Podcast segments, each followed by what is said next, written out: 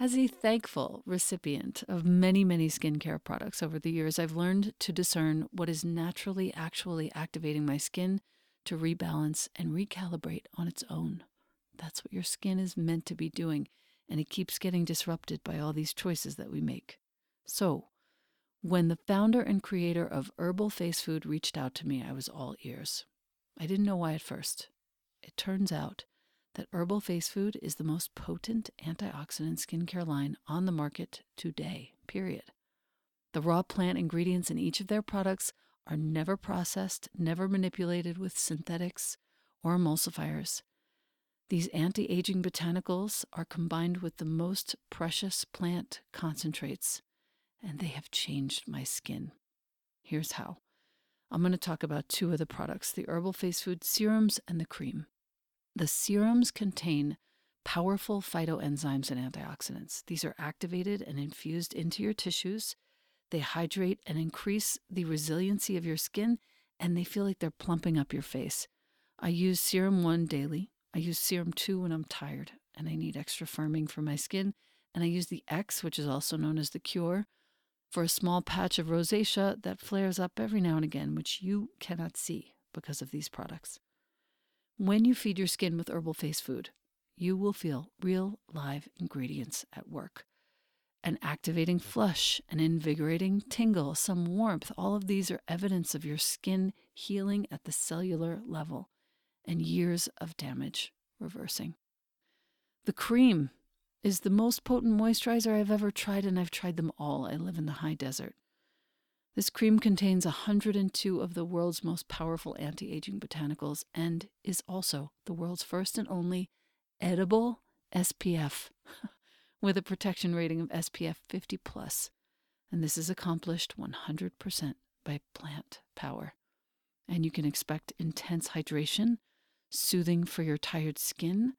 You can expect to see inflammation calmed and rebuilding of elasticity so your complexion looks and feels more smooth, and more radiant. Herbal Face Food is not plant based, it's plant powered.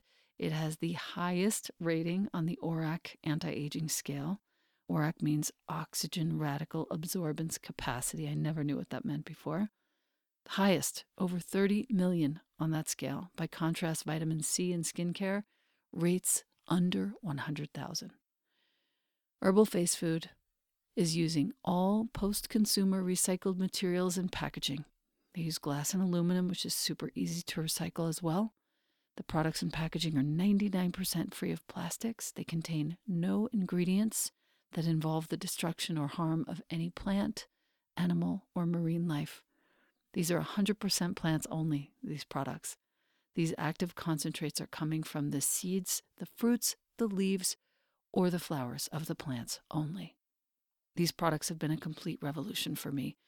I know that you will love the way your skin looks and feels after using it, even for just a day or two. And the best part is that Herbal Face Food has offered us, you, my community, a code to receive 20% off forever, ever. The code is capital E L E N A 20. Once again, that's my name in all caps, Elena 20, 20. The site is herbalfacefood.com. The code is all caps Elena20. It's not just your first purchase, it's any purchase.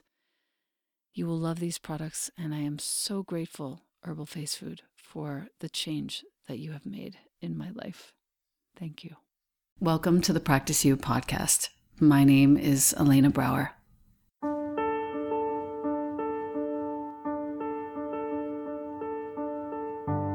Together, we'll explore and enjoy content and conversations around mastering transitions. In our relations, our wellness, our careers, our families, and especially in our missions and visions. You are invited to learn and love and listen with me. Welcome to Practice You.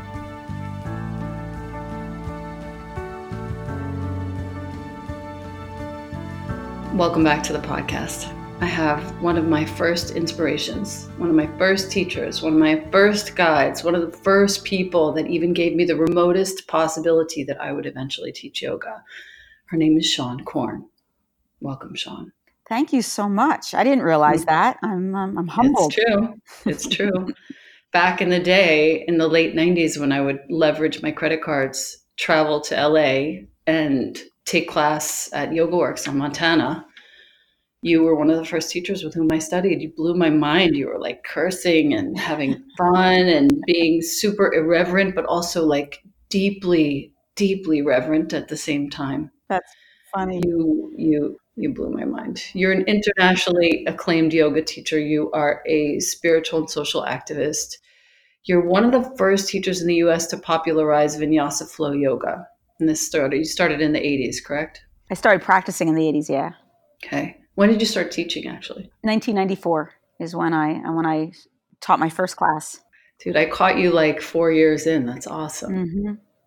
You're known for you're known for your um, impassioned teaching style. We all know this who studied with you. You're the co-founder of Off the Mat Into the World that started in 2007.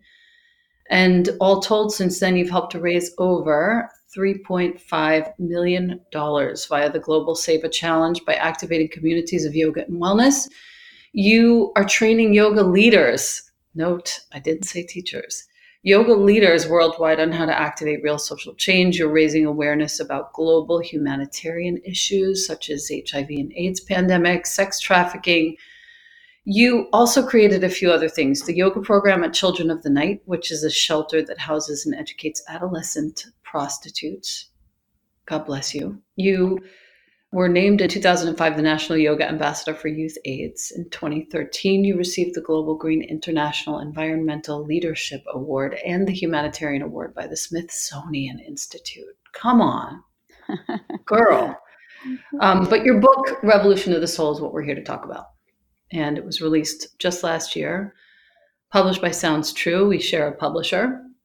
And in light of the fact that Ram Dass has just passed away, we're now talking just a few days or a week after he's passed. I know that he was a teacher for you. How do you see your role to start with as sort of a senior teacher, an elder now in the yoga community? I think that's a great question because it's something that I started pondering when I was around 48 years old. I would say I'm 53 now. So I'd say about five years ago, as I was approaching 50, I became really aware that organically my role within the communities of yoga w- was naturally going to begin to evolve. Like I'm no longer the ingenue. That ship sailed many, many years ago. and yet I was I, I, also didn't consider myself a senior teacher. I didn't I hadn't taken that ownership yet. But I would I had a couple of moments where where some senior teachers and I, I put this in air quotes, you know, initiated me, like kind of passed the baton. And and I at the time I was kind of like, huh, what? I'm I'm too young for this. And then I started realizing, no, my senior teachers are retiring. And with the loss of Matsi and Ram Dass and, and many other teachers, they're yeah. dying. And there's a responsibility that someone like me has who has longevity in this community and has seen it evolve and grow to step into another level and take real ownership for it.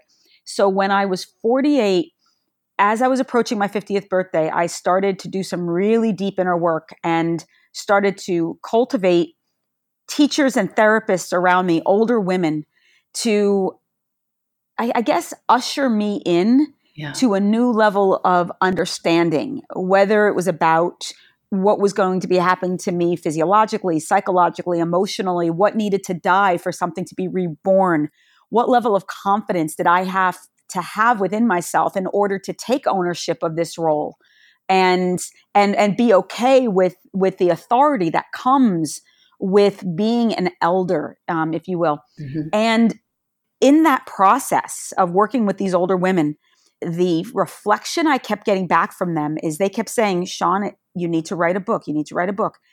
And at the time, I thought that that suggestion was more about credibility, meaning that, well, if you're going to be a, an, an elder in the community, you have to have a certain amount of credibility, and, and having a book really allows for that. At least it's, you know, from the from the outside.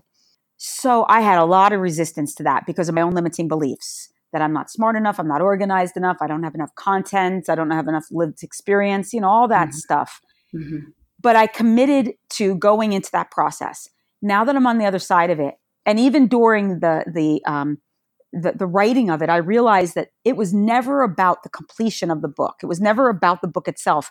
It was about the process that I was going to have to be forced to go in to confront these limiting beliefs and to have to really address some of the deeper shadows and also rebirth the youngest part of myself, the child part of myself that had been dormant for a really long time.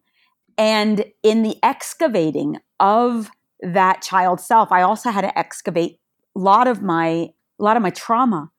And it was through having to be present to that trauma in a different way that I really healed, confronted my limiting beliefs, um, reframed some of the narratives that I had, some of the stories that I hadn't been willing to go towards because, quite frankly, my role as a teacher and the identity that that role affords lets me bypass some of those stories, meaning that I can tell you how I feel without actually having to feel anything.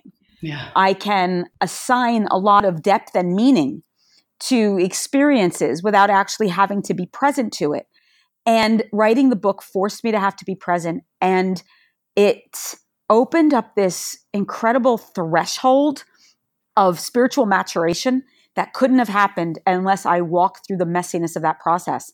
And so, in answer to your question, like I feel way more prepared now to step into that role as mentor, as leader, with a lot more clarity and confidence. And it was because of the process of writing that book right. that I feel that I now have that that willingness to do so in a way that prior I, I didn't have. It was a real initiation. Yeah. That is a true story about writing. In in the first chapter of your book, you tell a story about your friend Billy. Um, I'm on page 16. Over the years, you say, I've sat at the feet of saints and sages. I've traveled to meet beloved teachers and guides, but never have I awakened to the sweet and simple truth of seeing the God within the way that I did that night through the eyes of an angel, my angel, in a place called heaven. Hilarious. Mm-hmm. Um, Heaven was the name of the club, by the way, that you were in. I remember mm-hmm. it. Would you like to share that story? Because I think it actually tells a lot about you and who you've become. Well, that that story is it. It was really the. It's how I, in some ways, how I launched the book, because I've been telling the story of Billy for many, many years because of the deep influence that that teaching had on the way in which I show up in the world that like you had said earlier you know i straddled that that line between irreverence and being very reverent very seeing the holy and the sacred in all things and also kind of being in on the joke at the same time. Right. And i had a real resistance to religion. It wasn't the way I, I wasn't raised with religion. I had a lot of fear and superstition around it.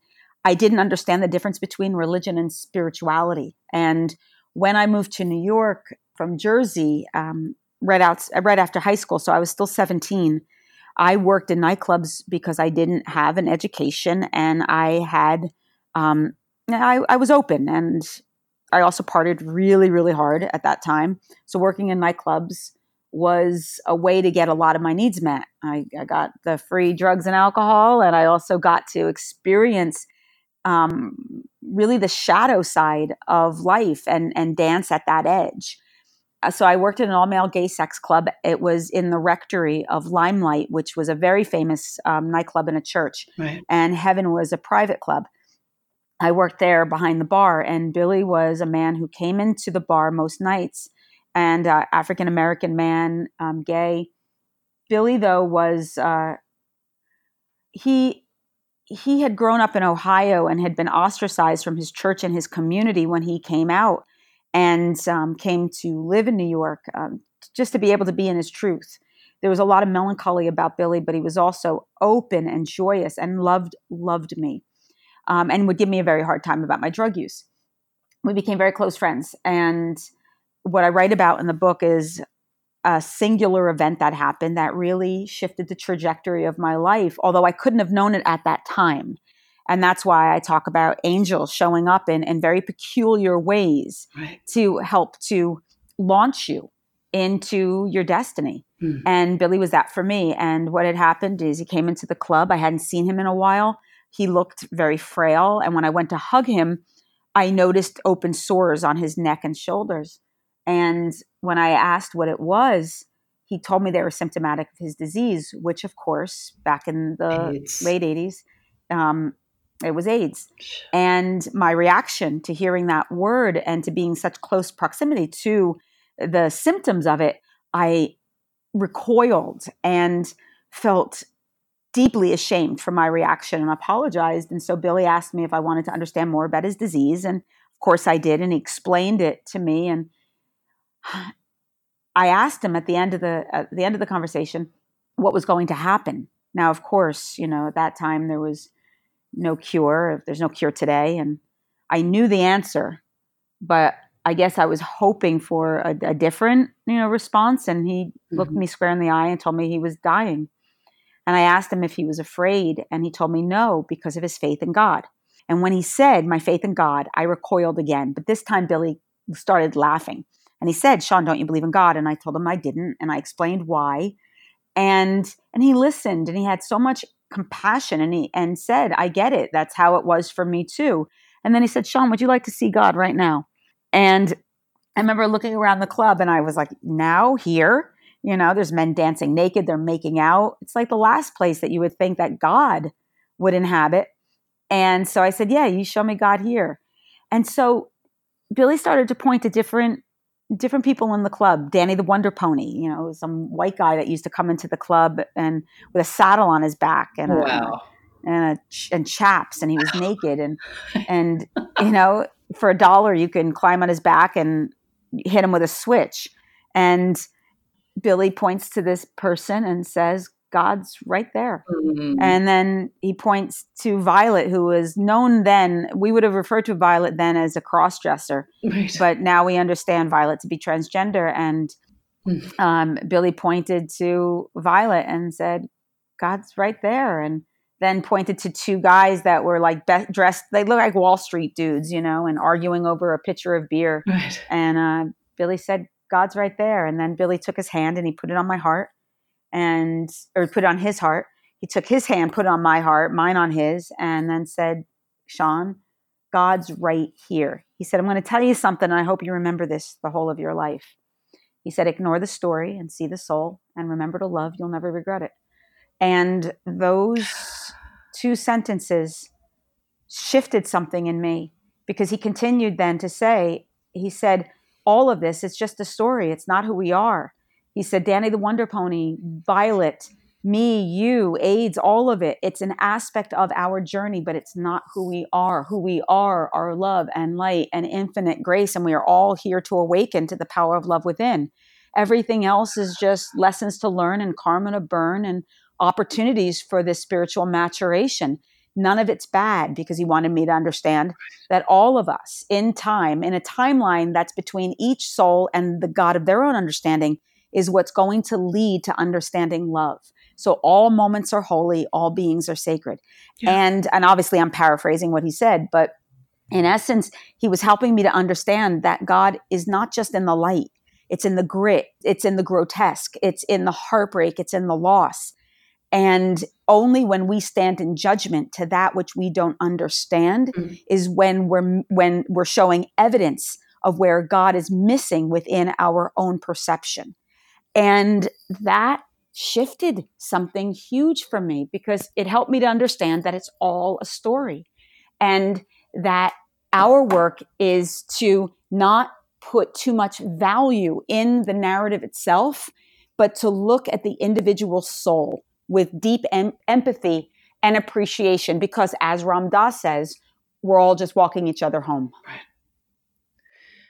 I want to skip around a little bit in the book, even though my notes are chronological, but I, I want to skip around. Chapter seven, just to like open and close this book. you speak about your experiences with Pattabhi Jois. You talked mm-hmm. with Shannon Algeo on his podcast too.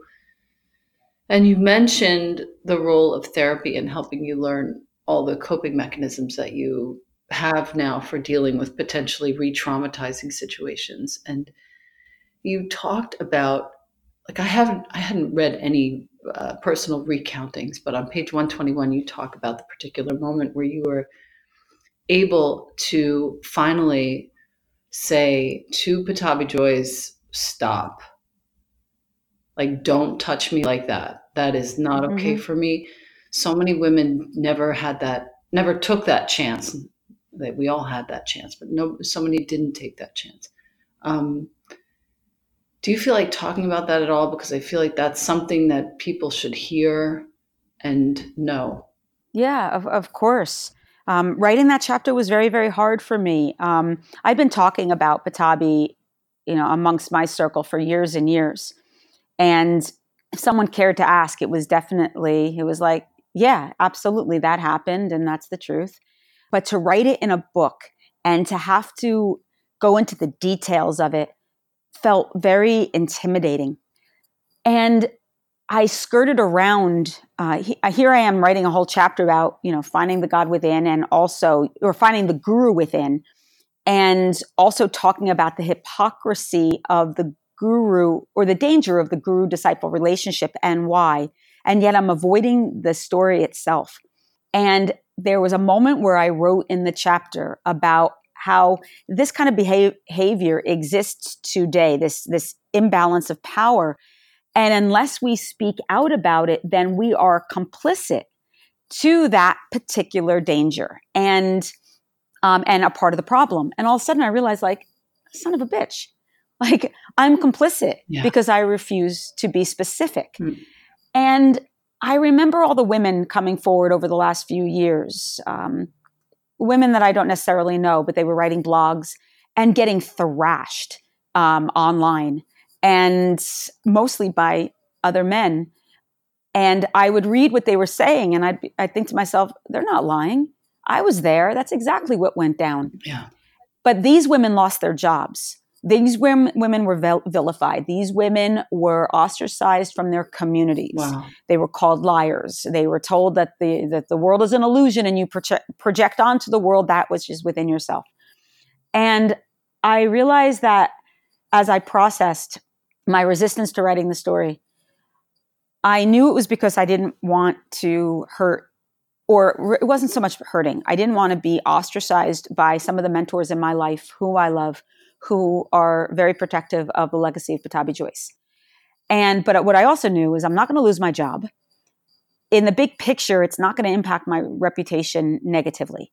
I might lose a couple of friends. Even if it does, who um, cares? It's the truth right but i had to process that right. like i had to really let myself like really ask myself what's my concern here and feel into that and i thought i have a responsibility this is really you know again first step in modeling mentorship and leadership i have a responsibility because of my positionality within the yoga community above and beyond anything else that this is the privilege uh, because of the privilege that i've been given that there also is a responsibility with that. And I have to do it so that some young teacher never has to do that again. Right. So that they never have to be put in a position to be called a liar.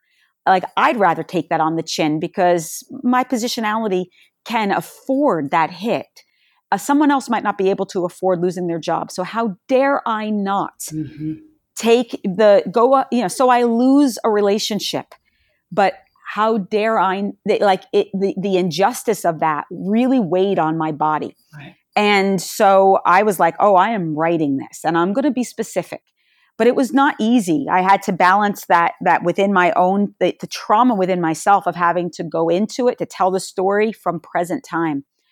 And, you know, I wrote it and I just, you know, went into it because the gift in that story also the gift even in my relationship with Pattabhi Jois and going back to Billy that they're all angels it doesn't condone his behavior but I've dealt with childhood sexual trauma and sexual trauma my whole life I've been in therapy since I was 18 years old. I suffered with anxiety and obsessive compulsive disorder as a result of my childhood sexual trauma.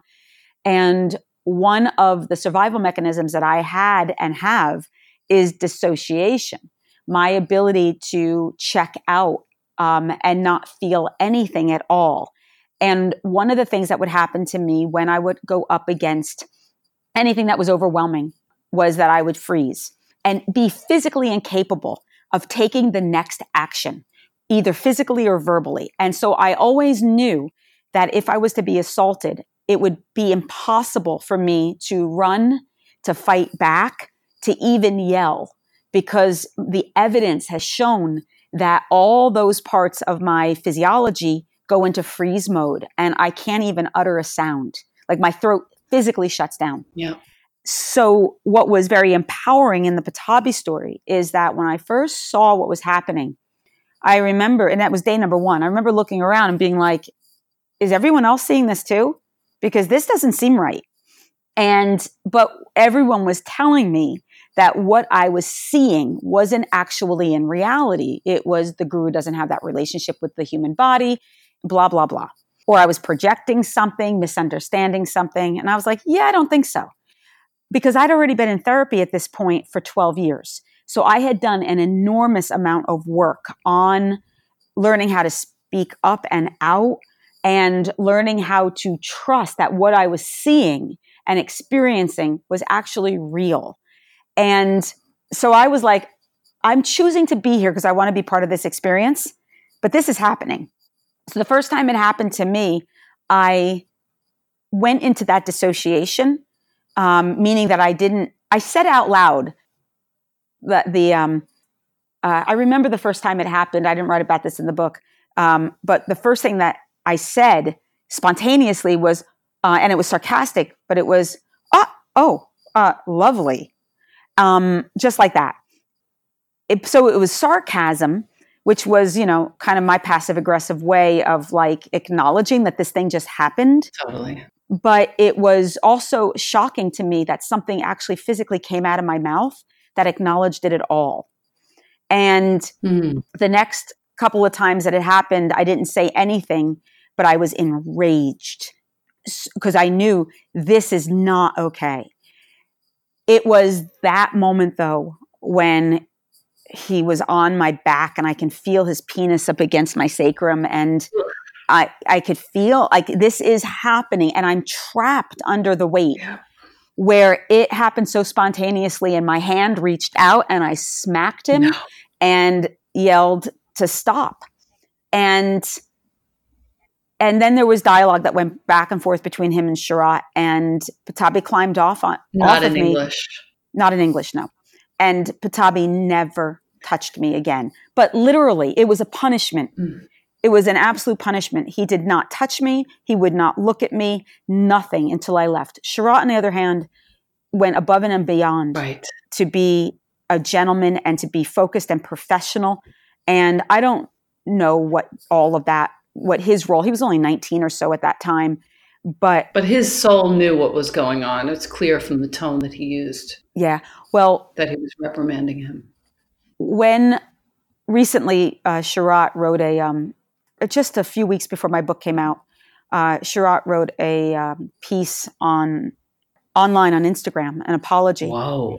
and uh, acknowledging what was happening, and it was such a relief because I knew that when my book came out after what I wrote, that I was going to take a big hit, especially within the Ashtanga community, and I wasn't looking forward to it, but I was prepared and I had already at that point taken some hits from some of my ment- from my senior teachers who had read the book prior, who had read the the chapter prior, and were trying to desperately get me to change to take that out. And it was a really uncomfortable time for me because everything that I thought was going to happen was starting to happen. So when Sharath came forward and acknowledged what his grandfather did and made a public apology. And it wasn't perfect. I mean, it wasn't, but it, it was for someone not as a not as a senior teacher, but someone who was actually victimized by Pattabhi. I immediately responded with just thank you. I didn't explain. I didn't go into it. I didn't feel the need to have to get into the whole story with the public. Um, I figured, you know, they'll find out soon enough. But I just responded, thank you, because it's all I needed to hear was an acknowledgement that this happened and that once Sharath acknowledged it, no one else, all the senior teachers who were, you know, saying that, you know, I was a liar, they they there was no place for them to go except to take ownership for their own complicity and their own denial. And so it was important for me. I hope it was important for it took some it took an exhale out for some of the other women who have had this impact, had this experience and had felt vilified. Um, I am I'm proud of the chapter, even though it was it was re-traumatizing to have to share so much about my own, not so much about Pattabhi, but the intricacies of the dissociation and the journey that someone who experiences sexual trauma goes through in order to come through the other side. That it's not like, well, why don't you just fight them back? Why don't you just say something? Trauma runs deep in the body, and there's some real physiological impacts that you have to work through before you can break through. Yeah. And you spend all that time in therapy. You, uh, I'm going to name him Norman. So yeah. sweet. All the ways in which you reference mm-hmm. him in the book are so nice. I think it will help a lot of women and men who resist having a therapist. That's still happening, and um, and see that yeah. what a what a benefit it is to have somebody with whom to bounce ideas and assumptions and grievances and perceptions and and perhaps be introduced to another way to look you know i always say to people like if you have the resources you can if you can afford it or if you can have a life coach or get into the program something but i always tell them that if someone wants to learn to get their he- leg behind their head they're going to come to someone like me or you someone who has training someone who has experience someone who understands anatomy and be able to look at their bodies and explain well here's here are the steps you have to take physically emotionally psychologically in order to prepare your body to be able to move in that particular direction. Now there's not going to be a lot of shame around it. They're going to be like oh i see. I've got to do abc to get my hip open enough safely to be able to approach this and i would say yes here are the exercises here are the practices. And to me it's the same with therapy. If you leave me to my own devices, my perception is going to be influenced by my trauma, by my fear, my rage, my shame, my guilt, my grief, and the limitations I have in my understanding of a broader worldview. So I'm going to hire someone who has that experience and that knowledge, who's going to be able to hear my perception and mindfully guide me into a just a broader understanding in a timeline that my nervous system can handle. And I think that if, like, it, as I share in the book, Norman led me psychologically to a certain degree, to a certain place. And then my next therapist, next therapist, next therapist, you know, they all of them just added to it as my nervous system titrated to the information and meaning acclimated. And so therapy yoga was not enough alone. Yoga actually became one more tool for my dissociation because in yoga, I learned detachment. Big feeling comes up, detach, breathe, and everything changes. But it was in therapy that said, no, what is that feeling? What is the rage, the shame? Give it a voice, give it a shape. Um, don't get spiritual, get human. Mm. And because yoga taught me how to bypass where therapy taught me how to be present without shame. And and then in time I learned how to integrate the two. Right. It's interesting you taught at Omega going back to one of the earlier chapters you taught at Omega 4 days after your father passed away. Oh, yeah. And I remember going to Australia and teaching like a week or two after my mom passed away and not changing the plan, taking the kid and just going. and you talk about this is like one of the most touching moments of the book for me. You talk about this porousness that you felt that when you were teaching so close to his death, you could almost feel more acutely and precisely everything that the students were feeling. And I know that to be the hugest gift ever when somebody passes close to you.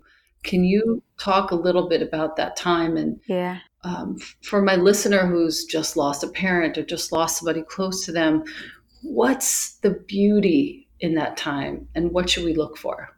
Oh boy. Um, actually, the moment you're talking about wasn't in the book. So that must have been a conversation between you and I personally that like landed, or you heard me talk about it elsewhere. I do share about my father the very last chapter, which is a is an ass kicker of a chapter.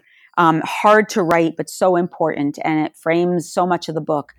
But the moment that you're referring to was, I I really thought that, as you know, you know, I I thought with all the skills that I have, that I would be able just to get on with it. You know, my dad was a yoga teacher. He really helped me to walk through his death and dying. Um, but when he died, so much got excavated. It was such a deep initiation. When I went to Omega, I remember I got out of the car with my mom and a student walked by and just said, Hey, Seane. And I turned and like big smile just kind of lit up. Hey, how are you? And I turned back to my mom and my eyes filled with tears and my hands started to shake because I realized there was no, normally when I teach, there's a screen door between me and everyone else. There's just this natural barrier yeah. that it, it's just an energetic boundary. It didn't exist. I felt everything. I felt their humanity. I felt their family. I felt their loss. I felt their grief. I felt their pain and suffering or their future pain and suffering. And it went right through my body. And I was like, oh my God, mom, I can't do this. I don't know how to do this. I don't know how to stand in the presence of another soul while I'm in my grief. I, I it was all so raw and new. And I'm emotional even thinking about it because it was so, I had to pull up the strongest, I had to suppress the most vulnerable part of myself and pull up the, I don't even want to use the word strong because quite frankly, I don't think it was that. It was just resiliency right. um, to be able to get through this weekend. But the most powerful thing happened because everyone knew my dad died and everyone was being really great and checking in and everything. But, you know, it was like lights were on, but no one was home because I knew I was going to fucking crack. Right. And the last class, it was a women's only class, and there were hundreds of people in that room. And I hadn't publicly mentioned anything about my dad. And it was the very last prayer. and I don't know where it came from within me, but I was offering a prayer. And then I said, if you would, I would love to offer and I'd love to send out an om to my, and I couldn't say the word. And like, I remember my mouth tightening and starting to quiver, and I couldn't say the word father. And, but every, again, everyone knew what was happening, what I had been holding. And all of a sudden, this one woman in the room just started to om. Of course. And everybody started to om. And I sat on the stage and just wept and let myself be carried by the community to do for me what I couldn't do, which was surrender and let myself feel the overwhelm of grief and also to let them witness the humanity of it before my dad died, he wanted me to teach this workshop called Yoga for a Broken Heart. And he wanted me to do it within three months of his death. And I told him, I was like, Dad, I can't do it. I'm not going to be able to talk about any of this. I have to process it. And my dad said, You have to. You have to normalize death. It's a part of the living. And you are fortunate enough to do it in the right order of things, mm. you know, meaning that even though it's hard, it's still the right order. You know, they die before we die. We we shouldn't have to bury our children, which many people sadly do.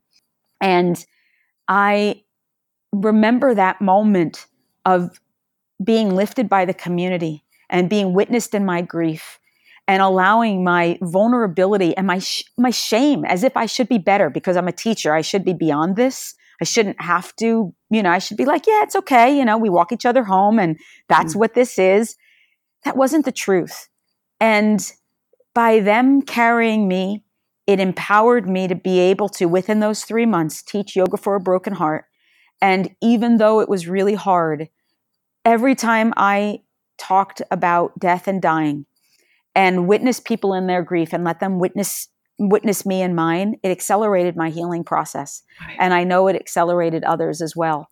And I, I'm not going to suggest it was easier. It just was always a relief when it was over, just to have the space to speak about the incomprehensible. Mm. And um, and I know I remember, of course, when your mom passed. Also, although I remember saying to my dad that I was so grateful that he was teaching me about death and dying yes. first before my mom, yeah. because I not that I loved my father any less, but there was definitely a different love that I experienced between my father and my mother.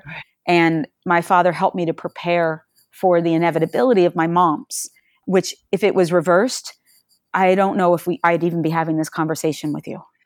It was not an easy uh, time. No, that was not. But we only had we had these 24 hours, and I got to say and feel and do a lot of the things that anyone would have ever wanted to do or say. Yeah. And I read all the books, and I, you know, I'm secretly a little bit obsessed with death and one of my main teachers is Rod Stryker, and he's always teaching so that we can have a better death, not necessarily a better life. And you know, all of that fed into it. Uh, I spoke to Douglas Brooks that day, got a prayer, you know, all the things that I needed to do, but it was still crazy. Yep. And you said the the the perfect thing there. If you have that kind of relationship with your with your family, say all the things. All the things. I didn't want to because at first, because it felt like if I went to my dad and started saying all the things, it would mean acknowledging that he was going to die. It would mean saying goodbye. And I wanted to, I didn't want to be that one to like put the nail in his coffin, so to speak. And I knew when it was, it was happening, when we were moving, it, there was no, the cancer, it was too late. And I knew I had to be the one to go to him and say, I'm, I'm so sad and I'm so scared. I'm going to miss you so much. And here's all that I love. Oh my God, that walk from my bedroom to his was just the longest walk known. It felt like the longest walk known to man. And dropping to my knees and putting my head on his chest mm. and letting him be my dad, letting him be my daddy, like letting him hold me and yes. whisper in my ear and letting me sob like I was eight years old and letting letting him carry me and not being that you know the strong woman that I am um, or that I the identity of that surrendering it and letting him hold space for his daughter was one of the best gifts that I gave him and myself. So anyone who's listening, first, anyone who's listening who's walking through this, I I, I know I can speak for you with, with for you with this is our hearts are with you on this. Definitely. It is hard and it is messy and it is heartbreaking and your heart will crack open and you will experience a whole other level of humility and love and grace that only death can open us to. In the same way I imagine birth opens us to. And the grief process that first year sucked. Mm. And then it gets different and I feel my father in my physical body yeah. in a way that I never did when he was alive. And I experience things in life that in the past I wouldn't have enjoyed or been interested in, but I know my dad would. And as long as I'm alive and breathe, I know my father is still experiencing this world. And so I, my dad lives as long as I as I live and hold the world with curiosity, it's like, Daddy, this one's for you. And I know that he's enjoying himself through me. Right. And so I'm, I, my heart is with anyone listening right now who's just feeling into this because it's a rough ride, yeah. but we heal and we love and we forgive and we remember well. And they are truly with us always. Thank you for that. Oh, you just fucked me up with this conversation. Oh, dude, you I fucked me. I've up. cried three times already. I'm, I'm, playing it super cool, but I have tears streaming down my face right now.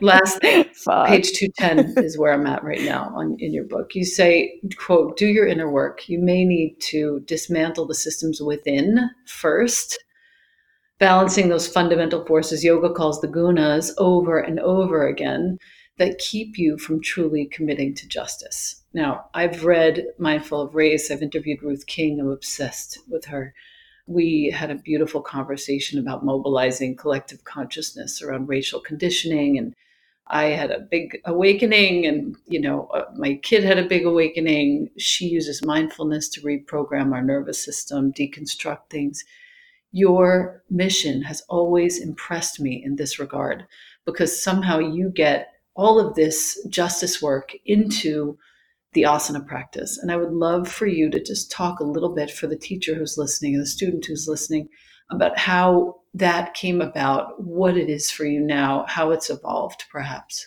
I think that's the evolution that I experienced in yoga. And then this, this interesting hypocrisy, this moment of like hearing, we're all one, we're all one. And, and knowing that on an energetic level, of course, that's true. But looking around the world and thinking like, really? because I seem to have a lot more access to resources and safety and peace than most people in this world. Yeah. And I would, you know, so much of the context of yoga is about the, the eradication of suffering. And yet I was also simultaneously aware of my participation in that suffering. And I would hear teachers say things like, we can't be free unless we're all free, and that our liberation is bound. And it was so clear to me, it's about action. These are just words. Without action, these are words. And the system is designed to keep people oppressed. And I am a part of that system because I benefit from those systems that support people like me who are in the dominant culture. And I thought, oh my God, where is it then within the context of yoga that talks to this? And it certainly wasn't within the, it's everywhere within, in the context of yoga. It's everywhere. It's really looking at, it's looking at our pride. It's looking at our ego. It's looking at all aspects of the self. Everywhere in yoga is asking us to hold the mirror up and to look at and self study the places within ourselves that are dominated by the ego, that are creating suffering in others. And so if we want to dismantle the world that exists that is creating oppression, then the first course of action requires us to dismantle the systems within ourselves that participate in that division of inequity. Right. And this became a mission of mine. I, I, I would say I became the practice shifted from the me to the we back in the around 1997 when I work, went to work for Children of the Night. Because I didn't go there with any sense of altruism. It wasn't about that at first. Now I look now and I see that God led me there because it was the next level of my evolution. But at the time, it was only because I was starting to make money as a yoga teacher. I believe in a, in in energy, and that abundance is an energy. And then it, if you if you stop the flow of abundance, like if you're not giving back, then you stop that flow. It becomes caustic. And I didn't want to stop the flow of abundance. So my interest in giving back, I put this in air quotes, was really cavalier. It was really about my own self interest. And so I'm like, well, I should probably give something away then.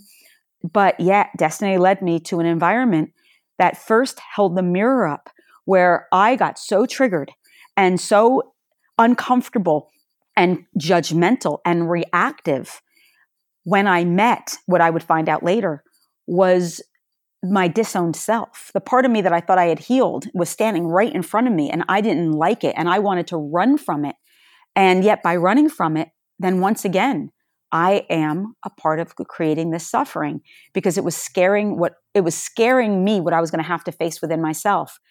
And then it just continued to evolve this sense of uh, the me at first i wanted it was helping i'll help people and then realizing that actually without unpacking that my helping is the perpetuation of white supremacy right. and it was like ah son of a bitch so now i have to unpack that And now I have to look at power and privilege. And now I have to look at my own internalized racism.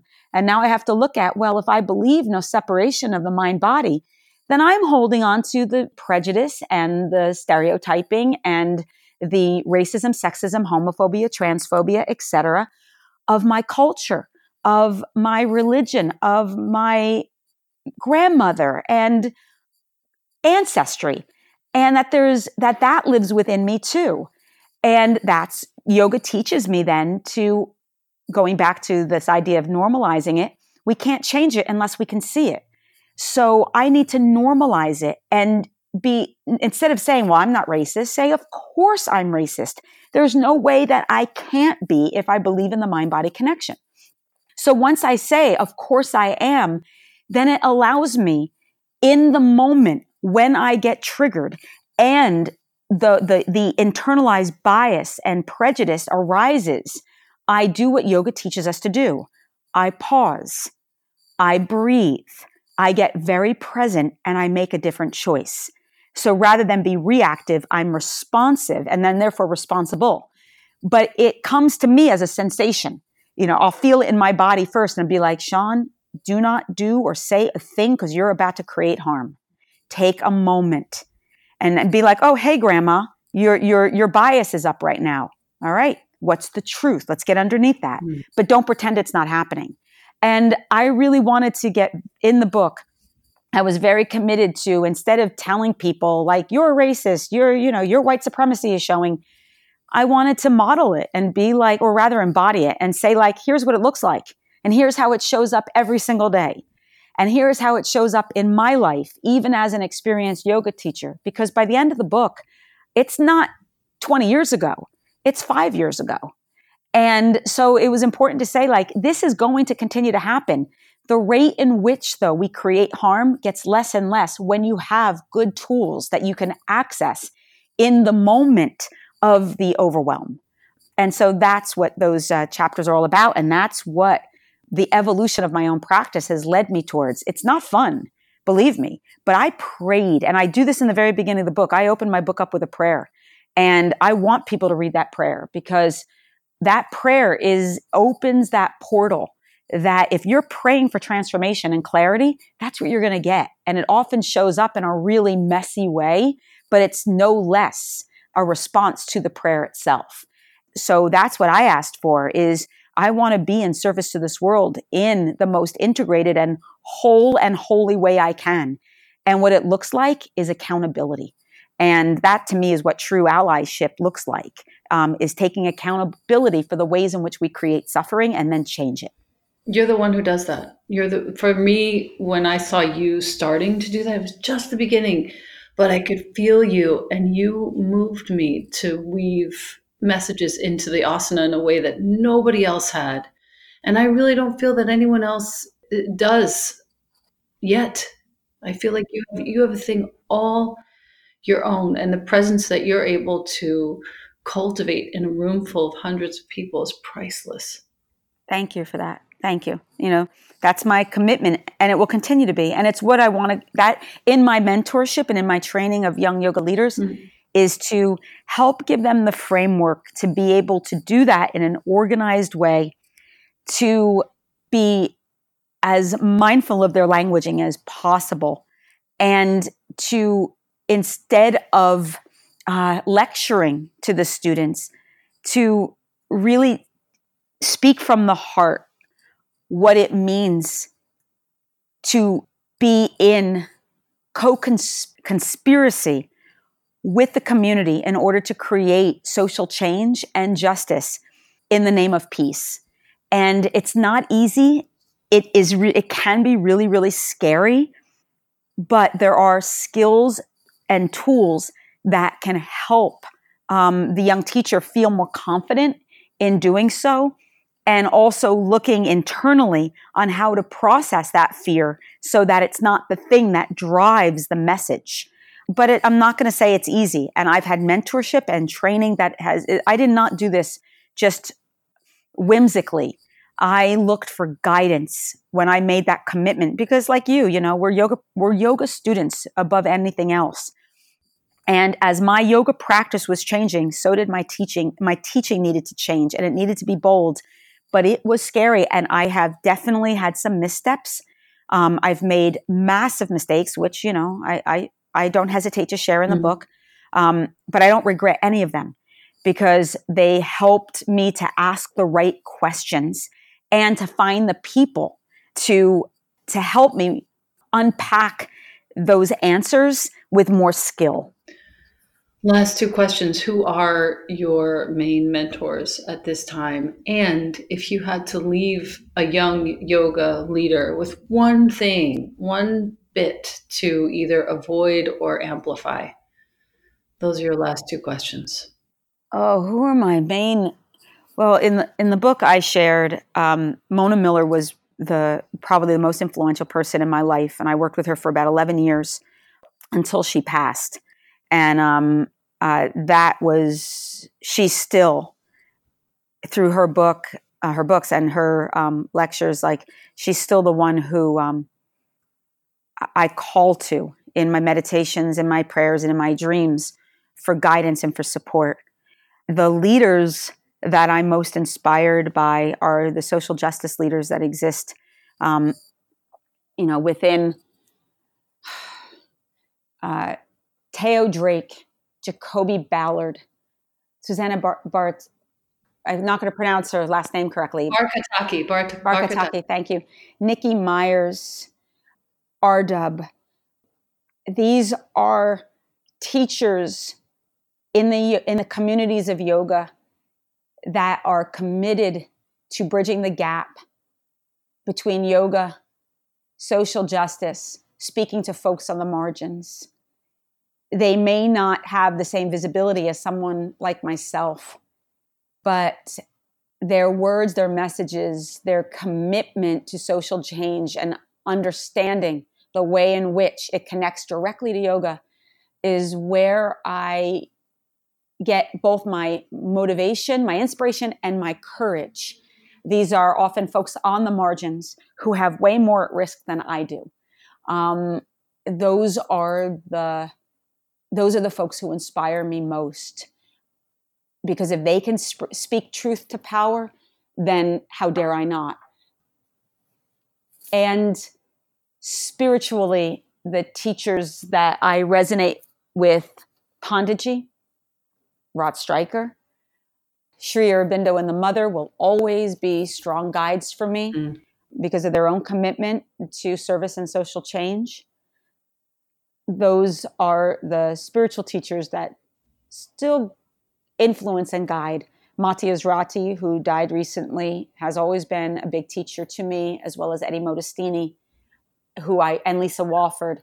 These are the teachers that I turn to um, when I need either physical, emotional, spiritual um, guidance or support. Uh, Chuck Miller has always been a dear teacher to me as well, and will continue to be um, going forward yeah those are those are some of the people that i turn towards. And what i would say to a young yoga teacher do the work. Never ever stop doing the work. There's no yoga's never been for me about the the rainbow. Uh, you know it's not all bliss and harmony and you know infinite transcendence every single day it's messy and bloody and it can be brutal and it can pull back the veils of illusion to reveal the sacred, which is that the messy and the bloody and the incomprehensible is equally holy to that of the bliss. And our work is to be in relationship to both, to see the sacred in both, and to honor the human experience as it is, as blessed and divine, and to develop as much empathy for your own journey as possible, because it will require that to be able to stand in the presence of, an, of another soul when they're in their shadow and hold them uh, in holiness and in love.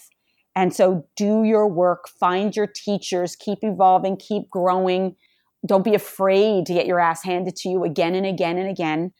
Keep getting up, say you're sorry often, be humble in this process, and trust. Trust that you're exactly where you're supposed to be, doing the work you're supposed to be doing, and always stay open to the new teachers as they reveal themselves because they will. And only when you're available to it will you be able to say yes to opening yourself to their guidance. Hmm.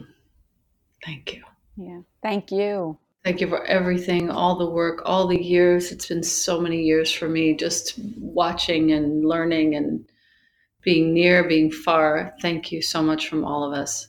Thank you. And thank you to you. Believe me, I've watched your evolution as well and the poetry of your words and your commitment to using that space to be raw and poetic and to I, I've I've witnessed it firsthand in your classes, your ability to articulate some of the complexities of the spiritual practice in a way that lands not in someone's head, but in someone's heart via the body. And so I know you're gifted at it. And so thank you for, for being willing in your own practice and teaching to continually evolve because it shows and uh, people like me are paying attention. So, so good on you too. And I, I encourage you to continue. Thank you. Thank you so much. this has been great. I appreciate everything and thank you for your time today. Thank, thank you so much. Oh, it was such a joy to talk to you. Truly. Same. Yeah. Same. Thank you.